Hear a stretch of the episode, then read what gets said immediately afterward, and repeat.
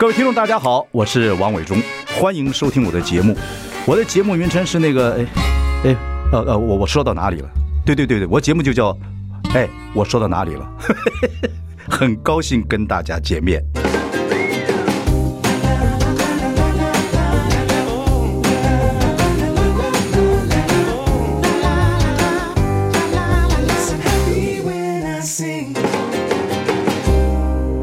我是王伟忠，您现在收听的是哎，我说到哪里了？今天在我这个身边的是我们的财经作家哦，不在云端呃出现的比较多。游廷浩，你好，伟忠哥好，大家好。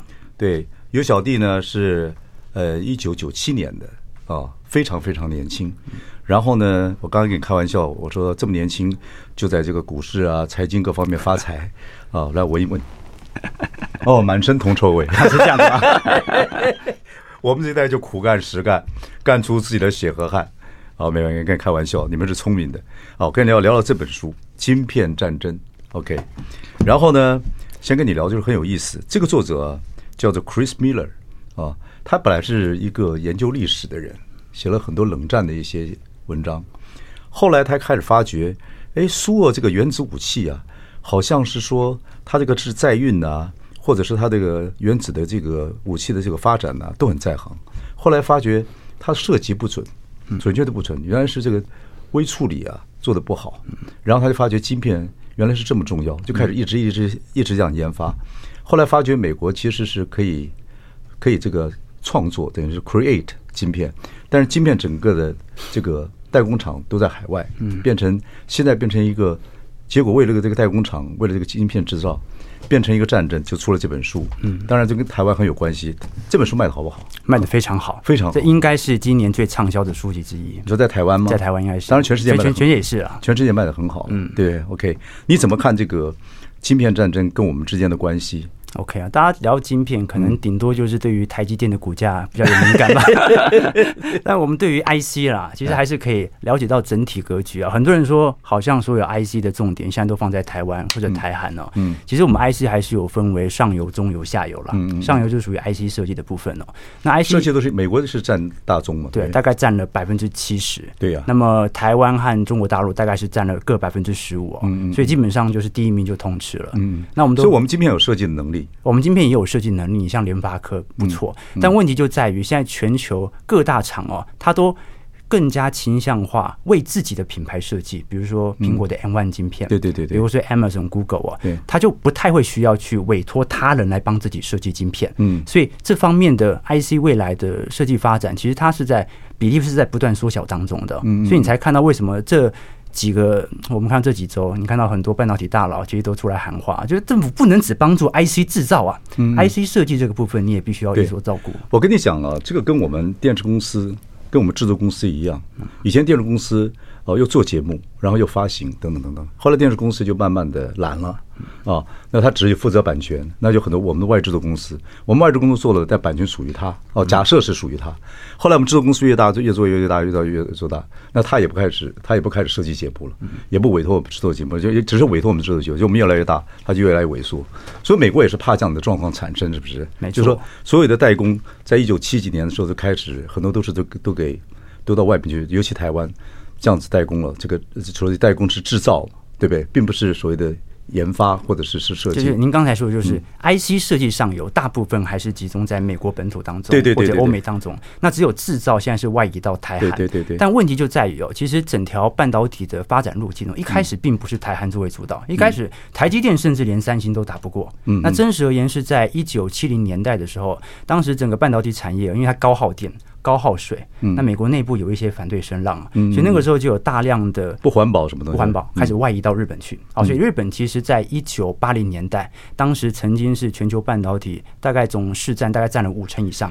对不起，我我用普通老百姓的来跟你讲，是日本是不是发展的太好，经济越来越强，然后美国就开始紧张了？哎，对，所以这个就聊到在一九八零年代，日本三 C 电子产品和半导体市占过半之后，美国内部的压力重重嘛。这个时候，雷根政府呢，他就在一九八五年谈了日元广场协议，啊，日本泡沫破灭的开始嘛。第一步是日元升值，但更重要的是第二步，就是一九八六年，本书有提到的美日半导体贸易协议。那这个半导体贸易协议它说明什么？首先，所有日资的这些半导体企业要让美资占两成入股，直接当你的股东了，强迫你。对，那第二点，针对你的半导体产业撤百分之百关税。哦，那为什么要设百分之百关税呢？因为我们都很清楚，在一九八零年代啊，那个时候不只是三 C 电子产品了，就连汽车也是倾销美国了啊，不管是机车、汽车都是。日本第一，还写了本书叫《日本第一》。对，所以美国压力重重，美国火大了，内部压力很大，他也知道这些半导体商不可能回流美国本土的，高污染、高耗电、高耗水嘛。对对对。那怎么办呢？我就把我的。本身美日之间的贸易逆差尽量缩小，嗯，那缩小的部分，我还是要从海外进口这些半导体设备啊，从哪里？就找到台湾那边，就找到韩国、台湾。哦，所以这个是一九八零年代我们看到台韩半导体崛起的一瞬间。那我问你个问题啊，美国确实知道，就说如果它的制造是代工的话，迟早有一天。别人可能会做大嘛？对，或许他没有读过中国的历史的书，一定会对养虎为患也好，或者他人之边岂肯酣眠？我们讲说华人社会啊，在制造体系有一套理论嘛，啊，这以前台商讲叫双超理论啊，我先抄袭你，再超越你。啊，简单来讲就是把你东西拿回家组装嘛。只要我搞得到原材料，那以我低廉的成本劳动力啊，我的总售价一定比你来的低。先打工无所谓嘛。没错，对对对对。所以我们才看到台韩在一九八零年代以后啊，它是怎么样？关税只有零点四三，日本是百分之百。所以日本在一夕之间泡沫破灭，你就可以理解到，其实，在整个半导体格局当中啊，有些人说是靠自己台湾争气，这当然有。好，这个张忠谋也很厉害，但问题在背后有一只无形的手，他安排着。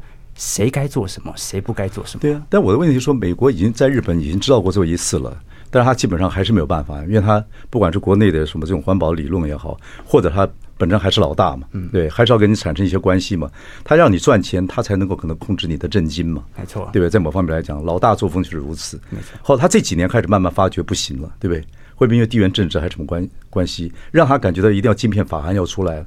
是是不是有这样子状态？对，这个其实转折点哦，它是在二零二零年疫情之后，在二零二零年以前哦，才最近的事啊，对，最近的事情而已哦。在二零二零年以前哦，顶多大家看的就是台韩之间在半导体的先进制程上节俭上的竞争而已哦。因为在一七年左右啊，台积电正是在七纳米上陆续的超越了三星，所以那个时候只是亚洲区域自己竞争的问题。嗯，那是一直到二零二零年新冠疫情之后啊，大家也看到了这个供应链大乱啊，这个运价都大涨。那尤其最重要的半导体供应链啊，报价也是这个两倍三倍这样子往上跳，嗯，所以大幅跳升底下，那很多美国的这些原厂商啊，他就被迫，因为他本身没有晶圆厂嘛，他就要无条件让这些亚洲系统商完全的转嫁回本土，所以你就看到现在的涨价潮，其中一个很重要的环节就是在涨晶片。啊，当时就是因为晶片它也缺细，也缺材料，也由于乌俄战事，原材料。对，那由欧洲的原材料乌俄战事啊。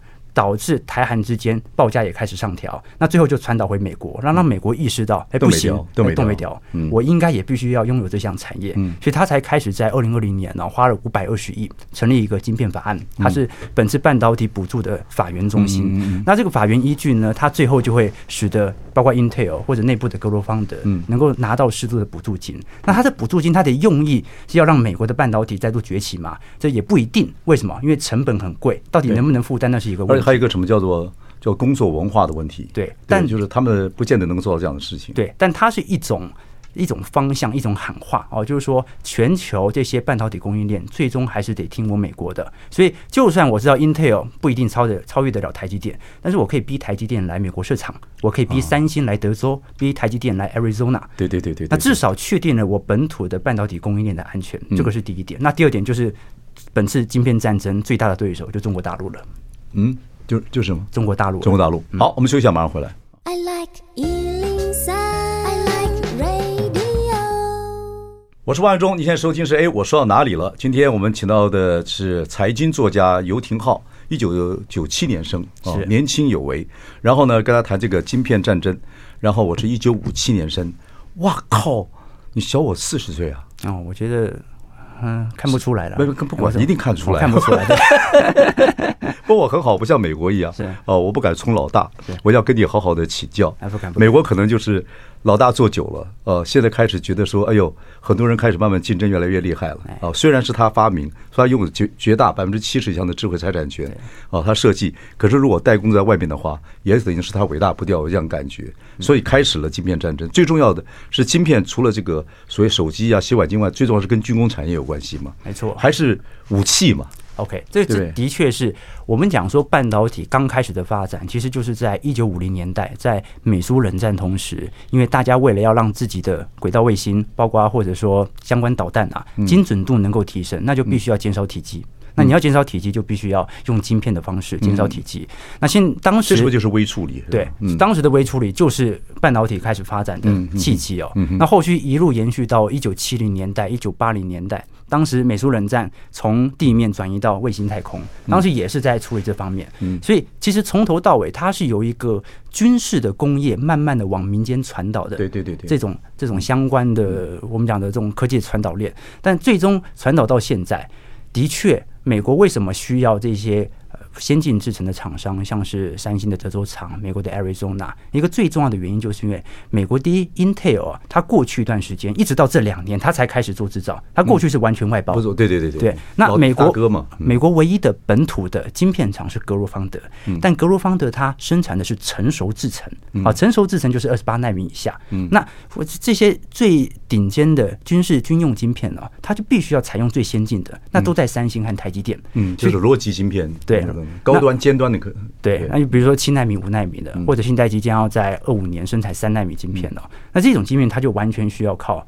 台韩之间来做纳取，嗯，那我们都很清楚知道，因为美国它跟中国一样啦，在过去二三十年哦，很少有半导体人才。美国大部分的这些顶尖大学毕业学生哦，你文学院就读商学院、法学院，去华尔街啊，去当律师啊。华尔街啊，就是你你你如果不在台湾，你就去华尔街了。还有我在南京东路，台北华尔街啊，那或者华西街了哈。那但是如果是理工科人才的话。他就会往西岸的细谷打 code 做软体去跑，那这个半导体人才就非常设计，对对对，做设计打 code，然后就是不用进无尘室，对对对对对。那这就造成了我们看到现在 Arizona 就台积电设厂之后啊，你发现找不到人，对，所以就是。这个就是这个张仲谋讲的，就是你不可能找这样人，因为我们台湾人的这个所有工程师的工作文化不一样。没错，他说工作文化就是血汗工厂嘛。没错，他 讲很好听 啊，工作夜鹰计划啊，夜鹰计划，这叫华人文化。就是严严格讲讲，我们台湾人比较肯吃苦啊，对对对，啊，亚洲人都肯吃苦做制造。那我们也要知道，他不是说什么单一一个半导体相关科系啊，四年的大学毕业生就可以做的。你要能够在尖端科技上持续推升呢，就必须要有大量的博士生。来参与哦，但是美国这方面的人才，它是属于普遍短缺的，而且美国目前不只是在半导体短缺了，它是全面缺工啊。不，它华尔街应该不会短缺吧？因为比较好赚钱。哎，华尔街和律师就 还好，大家都想去做，就轻松。你们现在年轻人啊。聪明赚钱啊，轻松的都想去做。这个我我常跟投资朋友分享嘛，就说这个就算你当不成工程师也没关系嘛。台湾半导体产业好，你可以在工程师半导体园区旁边卖便当啊，卖什么的，赚整个机会财，这也是一个方式啊。我问你，美国这个现在晶片法案？当然，对台湾来讲，台积电的所以说他到这个亚利桑那去设厂这个事情，当然张忠谋是不看好。当然，他现在也开始产生一些问题嘛，成本也高嘛，等等等等。但是他主要的目的还是一个比较是一个象征性的，是不是？告诉你说，哎，你们这些亚洲啊，或者世界各地这些制造厂商要注意哦，我随时可以拿回来做哦。没错，其实这一次到不可能全部取代吧？大概总产量占百分之五。对啊，很小。百分之五，他已经投了三四百亿美元了，嗯，啊，所以他不太可能就这样一路扩张下去，所以它更像是一种象征性的意义，然后就是台湾选边站。那事实上，半导体对台韩来讲啊，本来就没有选边站的问题，嗯，因为大部分的专利技术都是来自于欧美体系。对对对对对。我们刚才讲的哦，不管是 IC 设计上游，还是我们看到的在 IC 制造的部分，IC 制造必须要有相关 UV 啊或者光刻机设备啊，就设备机器啊，对啊，那这个都是来自于日本或者荷兰。那日本、荷兰氢原材料呢？原材料原材料主要来自于日本。啊哈，所以基本上整个上游啊供应链啊都已经被欧美垄垄断了。对，那为什么老美要怕成这个样子呢？那原因很简单嘛，哦，就说怕你有转折的机会在，或者说怕中国大陆真的有弯道超车，或者台湾可能对，可或者台湾可能有秘密发展的这种。发展这个设计晶片的这个密室，当然有可能，但我倒认为哦，你基本上在一八年以前是完全听不到什么美中争霸或者美中在半导体产业的变化的。你主要就是一八年川普开了一个头之后，你就看到美国不管是民主党还是共和党紧张了，对中国的立场他已经基本确定了。嗯嗯嗯。那我先问你，就说台湾有很多人觉得说，哎呀，台积电到那边去设厂了，等等等等，好像有点挖把台执政党没办法哦，被压压迫的。让自己被这个所谓转移到这个地方去，对台湾会有很大影响吗？在未来，呃，影响一定有。但是我认为不会特别大啦。首先，呃，既然他要台积电过去啊，这说明一件事情，台积电真的很重要啊，不重要的不会邀你过去嘛。当然，对不对？这是第一件事情啊。那第二件事情呢，就是我在资本市场久了，这有时候难免啊，在电视台都会遇到名嘴嘛，你会发现。讲财经跟讲政治最大的区别在于哦，讲财经它有一个确切标准和正确答案的，你讲政治可能讲的非常多，可以讲到胡二麻三的，对对，但是你没有一个结论来判断你讲的是对还错。嗯，但是资本市场有，嗯，就是如果真的大家这么害怕的话，那么市场对于台湾的避险。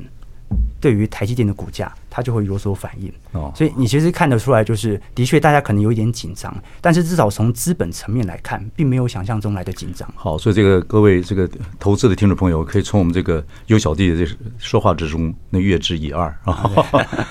那我们接下来谈的中国这个是半导体的发展啊，中国这几年它基本上还是要讲民族复兴嘛，啊，这么多年你看整个看起来，然后它高科技的发展也在发展之中，不管是太空科技各方面来讲啊，你觉得它有没有机会被压迫之后，它反而成长很快？呃，我认为在二四年到二五年，你对我们这民族的民族性懂多少？还是？不太清楚，略懂略懂，他在你面前都略懂。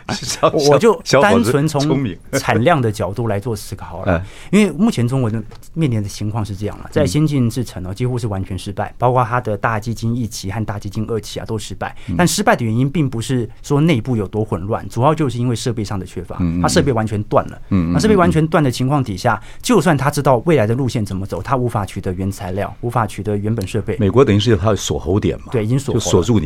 但是刚才提到的二十八纳米以下，其实你包括麦克风啊，很多电脑大部分还是用成熟制程啊，低阶的对晶片。那这部分哦，就是你看联电也在做啊，美国的格罗方德也在做，未来的叠加压力反而会非常大。为什么这么说？目前中国最大的两家半导体厂，一个是中芯，一个是上海华。你说成本低啊，成本低，然后它的主要是做成熟制程嘛，每个月的月产量哦，大概两家加起来大概是十五万片左右啊，大概在二零二四年预估到十五万片哦。代表什么意义呢？这个。在二零二零年的时候啊，当时他们加起来顶多就五万片。联电是多少？联电在二零二零年就生产了六万片。联电一家把整个中国大陆打垮。嗯，那在二四年预估中国大陆就十四到十五万片了。所以也就是说，二零二四年到二零二五年以后啊，基本上中国成熟制程这种叠加压力马上就会出现。过去两年我们说半导体晶片涨很多啊，成熟制程也涨，新机制程也涨。中国这种比较低阶的晶片会开始降成本，而且非常非常快。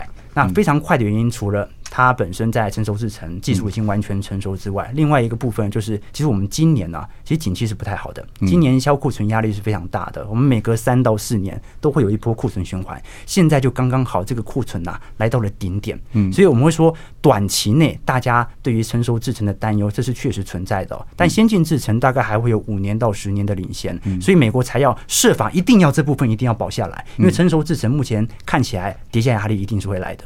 了解，好，我们休息下，再来谈这个晶片战争啊。很可惜我们不能互动，否则听众朋友应该有很多问题可以问我们尤小弟 啊。OK，马上回来。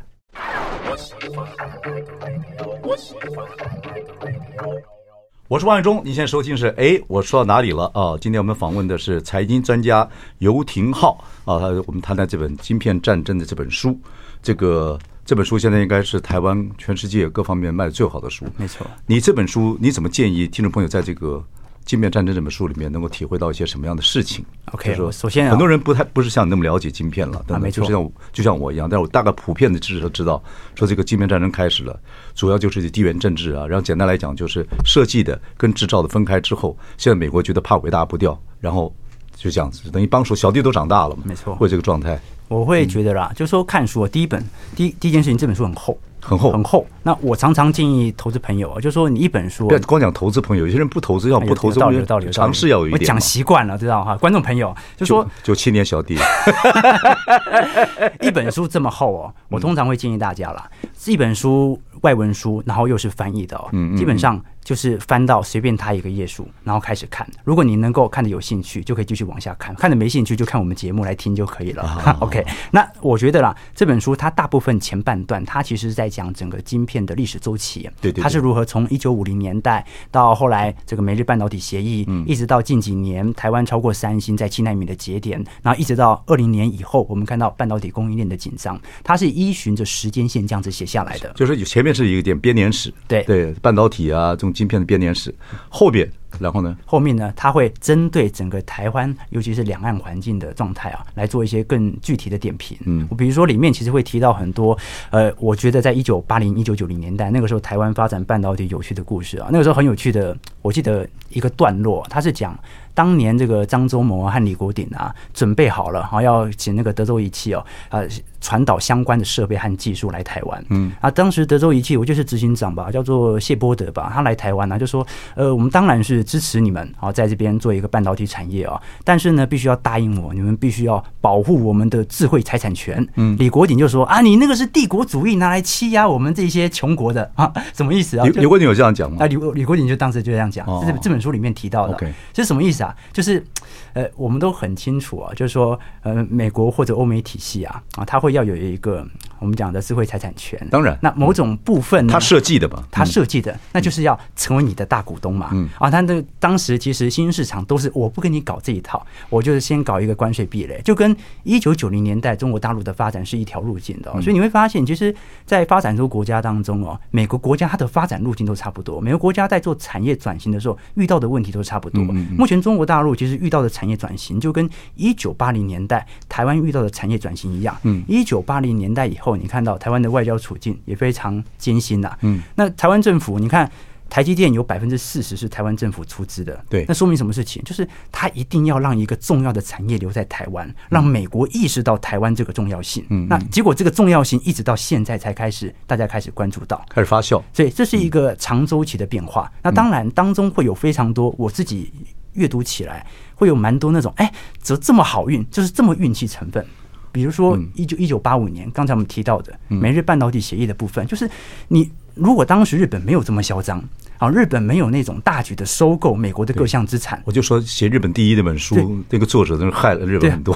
那么技术就不会转移到台韩。对啊，当时这个韩国的三星的李秉哲哦，他就是靠着韩籍的美国的这科学家，然后拉回来韩国就开始做 DRAM 啊。现在韩国 DRAM 包括三星和 SK 海力士啊，是世界排名第一、第二，美光已经快要掉到第三名了。所以你就可以观察到这种历史周期的现象啊。我会觉得说，这个半导体产业真的就是三个因子啦。啊，这个命运啊，运气和八字，就真的就是在一九八零年代突然一瞬间就转折过来。不过这个你说一样了，其实不同此理了哦。你说，你说说起来，就说做大哥的，他要他自己要做设计，他有个什么智慧财产权？可能亚洲一些国家根本不懂什么智慧财产权。一开始的时候，没错。第二个就是说，我做大哥，我把经济条件给你。让你慢慢长长长长大起来，我才能够在政治方面跟你能够 check balance 吧。没错。结果做久了之后，小弟就慢慢长大了，小戴也慢慢懂得如何跟你制衡了。嗯。然后运气也很好，他就不管你，因为美国这个穷不过三代，富不过五轮嘛。没错。要做世界的呃领袖，他中东也有问题，哪儿也有问题，他要先去处理。你们这些小弟就慢慢的发展经济，突然成熟的时候，回头一看紧张了。嗯。啊，那最大的那个小弟以前要跟。跟台湾断交，跟中国建交，就是为了苏苏俄的冷战，要制衡苏俄。中国现在这么强，开始慢慢越来越强大的时候，他开始紧张了，回来收，嗯，对不对？可是到底未来的发展，你觉得会怎么样？就说大概会怎么样？对台湾、中国跟这个，我们刚才谈到了了，嗯，但是你的观察比较简单来讲，台湾、中国、亚洲这个这个。美国会怎么样？在晶片方面，OK，我个人的观察，我会觉得台韩在半导体它一定有它的重要性存在。好，因为毕竟你大幅廉价的晶片的生产，还是要在东亚经济体当中。你现在去设的厂，基本上是没办法贡献多少获利的，甚至到时候要直接转嫁到报价，那苦的还是消费者。对。那至于中国跟整个东亚供应链的关系，其实就特别重要了。嗯。那我始终会对于中国中长期来看，是我是保持着长期乐观啦。原因很简单，因为它的市场体量够大。你说中国是有机会的。对。你你我们撇开晶片不看哦，跟晶片有关的另外一项产业叫做电动车。我就说中国都很清楚啊，在某些它具有啊技术前置力道的产业，它可能无法突破，但是电动车它。开启的速度是非常快的。中国是目前电动车销量，呃，整体销量来的最大的，包括电动装设计也来的最多，国家政策补助也来的最大的，包括比亚迪的总销量其实是比特斯拉来的高的。特斯拉现在唯一赢的一点在毛利率，所以特斯拉有更多的降价空间存在。但比亚迪现在在全球销量是排名第一名。那为什么我们说从电动车这件事情就知道，中国中长期啊，它还是有一定的经济的基底？为什么？因为一开始哦，大家讨论的不一定全然是电动车，而是讨论新能源车，而一开始，能源政策而一开始提出新能源政策的也是日本。日本一开始最喜欢做什么？氢能源车，嗯，加氢气变成水，车子就可以跑动。对对对对，日本在这方面的技术是非常成熟的。嗯嗯，但你会发现，为什么全球现在在讨论新能源车，只剩下电动车，只剩下电池，嗯，被压抑了吗？为什么没有氢了呢？被压抑了吗？对，原因很简单嘛，因为日本大概持有了百分之八十的氢能源相关技术。对对对，美中就不想跟你玩了吗？我市场够大，我干嘛跟你玩？对对对，所以就让日本在你大了，我们怎么办？对，所以我认为中国市场它的长期乐观是来自于它广大的中长期的市场依旧会存在。Okay. 不过这个我们游艇号，你是九七年的，你有去大陆去过吗？好，大陆我大学就曾经交换半学期，半学期长沙，然后对中南大学和长沙大学。但是之后就没有再去大大陆，呃，就去香港了，对，去香港。所以你对大陆市场还是非常了解。可是因为张忠谋说，他认为。这个这个所谓半导体这个整个产业来讲，大陆这五六年之内不太可能发展到一个什么地步去。啊，他就是这这本书也有讲的嘛。这本书有讲到啊，对，但他讲的主要是在先进制程的部分。在什么？先进制程。对对对对，也就是二十八纳米以上的这些制程，比较高阶的。对，那这个原因来自于它在光科技设备的缺乏，这的确它是一个既然的事实。但是不代表说中国大陆在未来的发展当中，它没有其他产业。它现在研发人才，因为它现在很多的，现在美国的减免法案也规定很多，比如说你在美国移民的，或者是有身份。的基本上不能帮这个中国做这研研发或者什么样的这样的状态，没错。那是不是有很多中国他有民民族思想的人，他会很多就就准备回来做研发的，有可能吗？你觉得有可能吗？我 这个我我我说你你有没有这个资讯？我我我目前没有看到这个资讯，我翻到的大部分都是留在这个美国本土。那另外一方面，中国的确在这部分，它的确是人才缺乏的。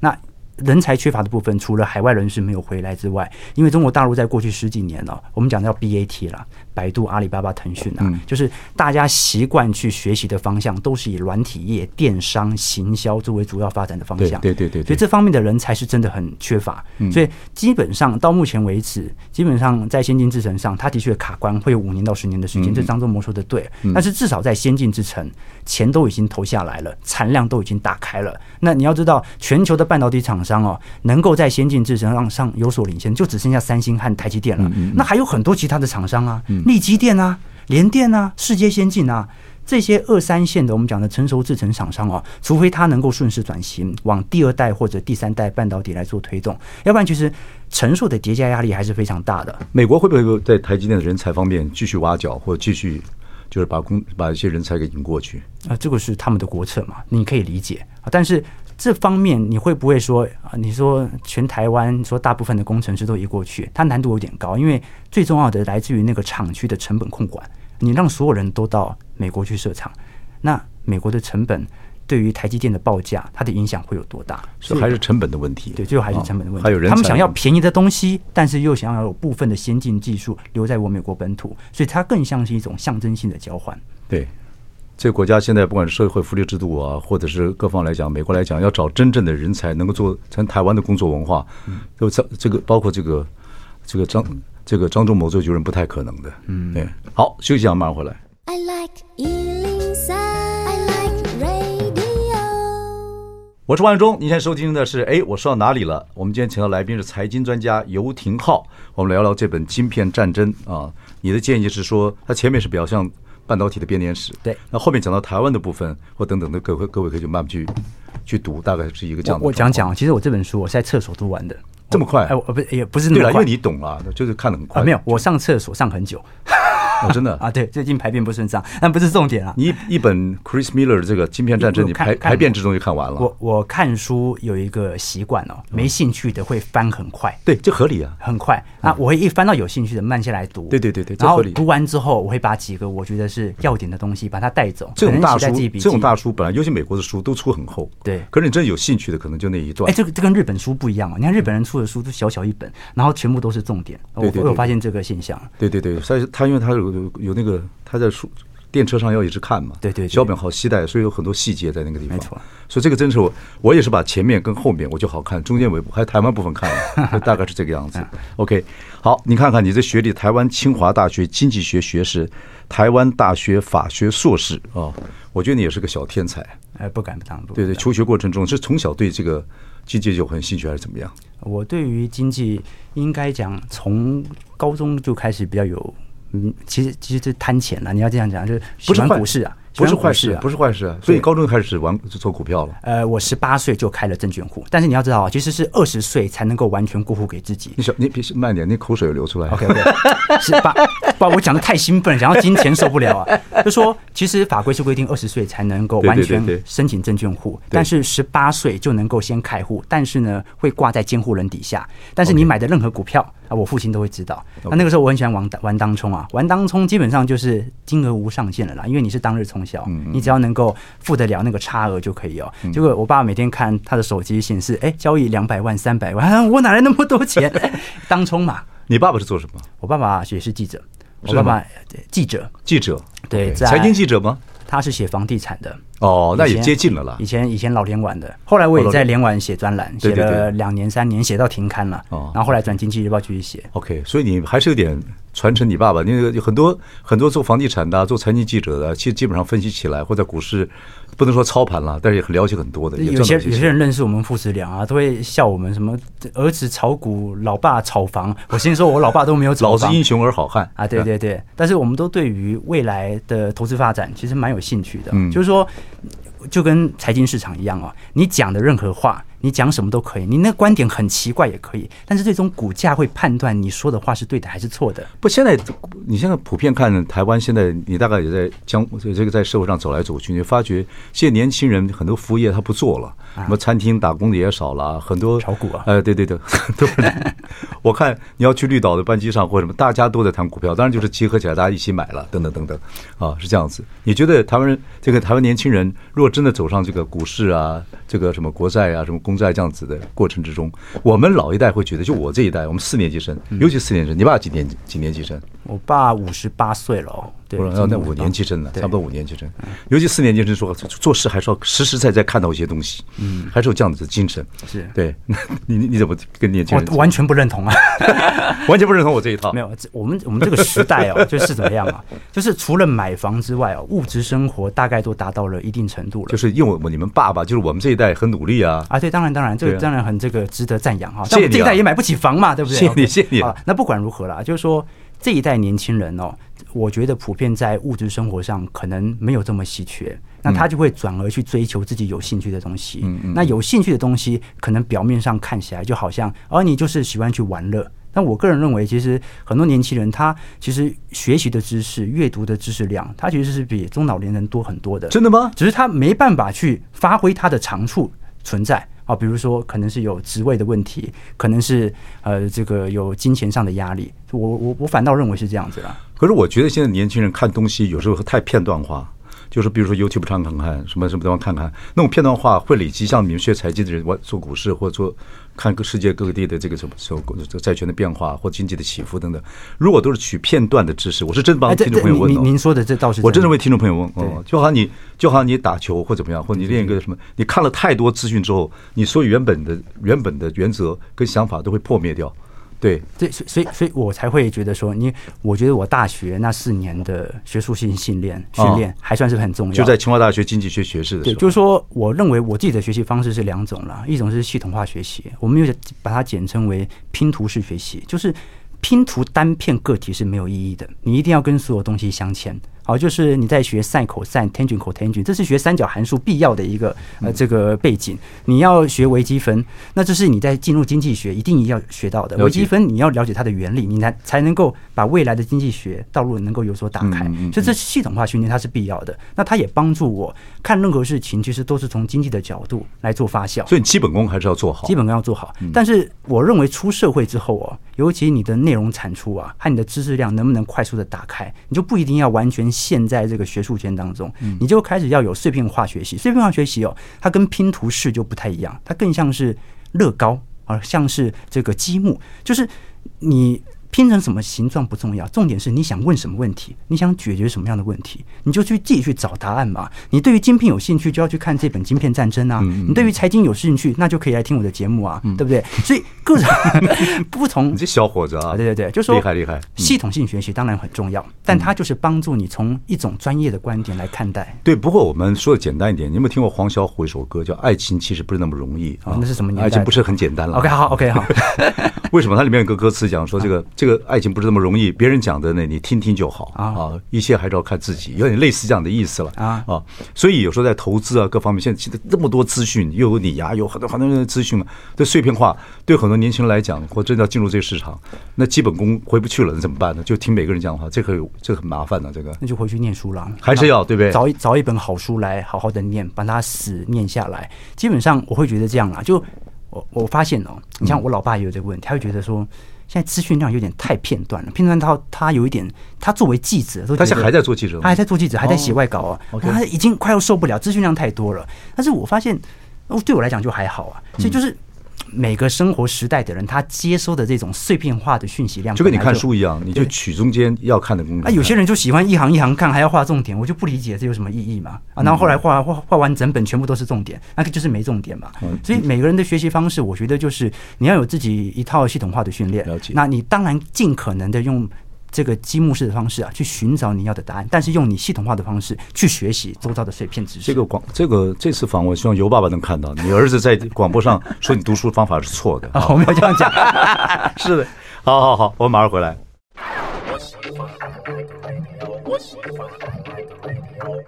我是万忠，你现在收听是哎，我说到哪里了？我们今天访问的是一个很年轻，九七年的财经专家游廷浩。你现在有些课程是在云端开嘛？对不对？呃，我主要是做在总体经济知识上的一些文章或者一些相关内容影片啊，我会在我自己的网站当中来做提供。OK，那我想问你一个问题：今天是二月，呃，今天是这个四月十四号。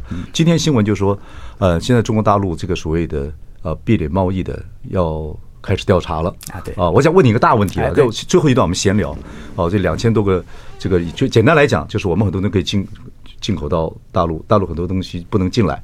哦，现在要开始要讨论这话题了。是啊，然后呢，另外这个还有这个晶片战争，美国的晶片也开始准备要把台湾的哦这些所谓的工厂能够希望能够在在这个美国能够设厂。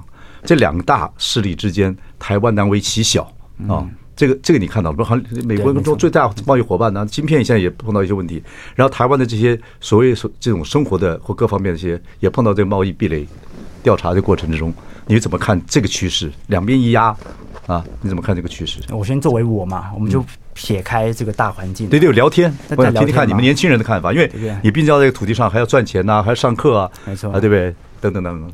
我我作为自己身为一个年轻人的看法，的确啊，我是一方面。就是会担心这两岸之间的一些冲突啊，嗯，但另外一方面，我又觉得这就是夹缝中求生存嘛。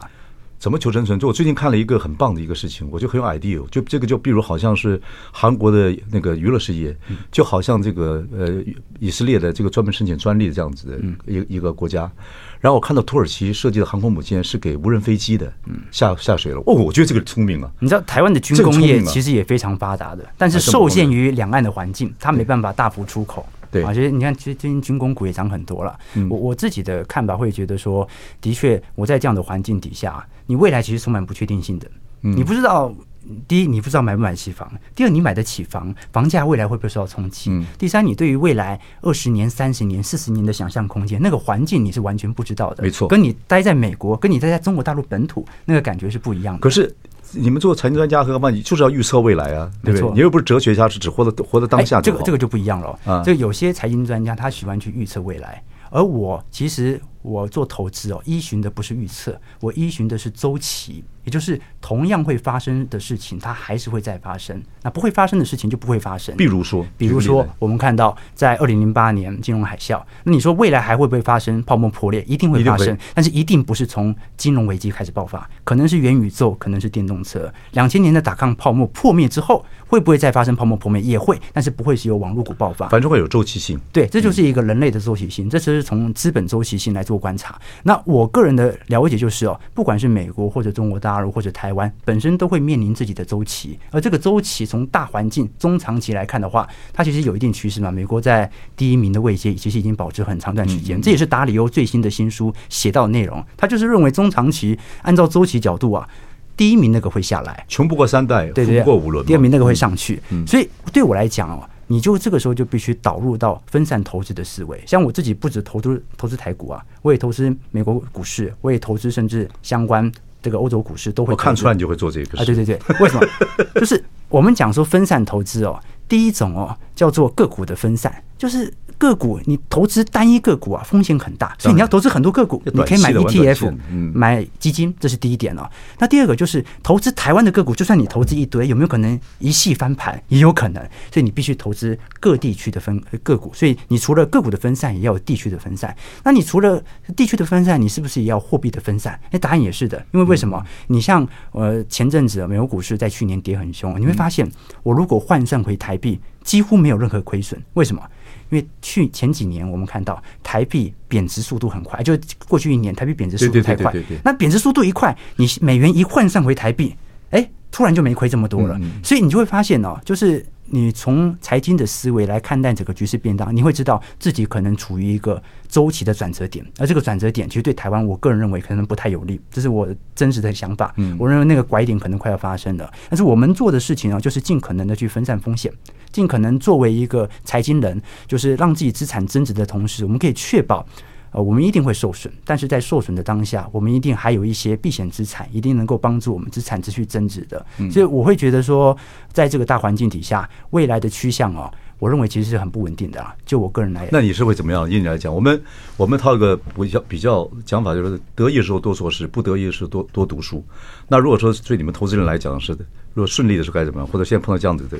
这样子状况的时候，顺利的当然就是在台湾啊，这个这个持续冲嘛，啊，就是继续搞嘛，对不对？那你的意思说马上碰到拐点了，有看那个前景不是很好，对，那就是你你建议大家怎么样？我碰到拐点，我都认为就那就是逆来顺受嘛，啊，就是说我我其实就就算我有钱了，我也不太想离开台湾了。我自己的想法就是，就我已经习惯这个环境了啊。虽然日本街道看起来比较干净啊，最近我去刚从日本回来啊，但是我就是喜欢台湾这个土地，嗯，所以。不管未来这个台湾的环境变化为何，逆来顺受，逆来顺受。那你待在这个环境当中，只要你能够呈现自己的价值，嗯啊，你可能在某些方面，你可能会遭受到钳制，有不同的政党上台，不同的政治环境，你可能受到你能够讲的幅度也不一样。但是我会认为说，就是只要你作为一个专业人士，你中长期在自己的专业不断的耕耘，那就是任何一个。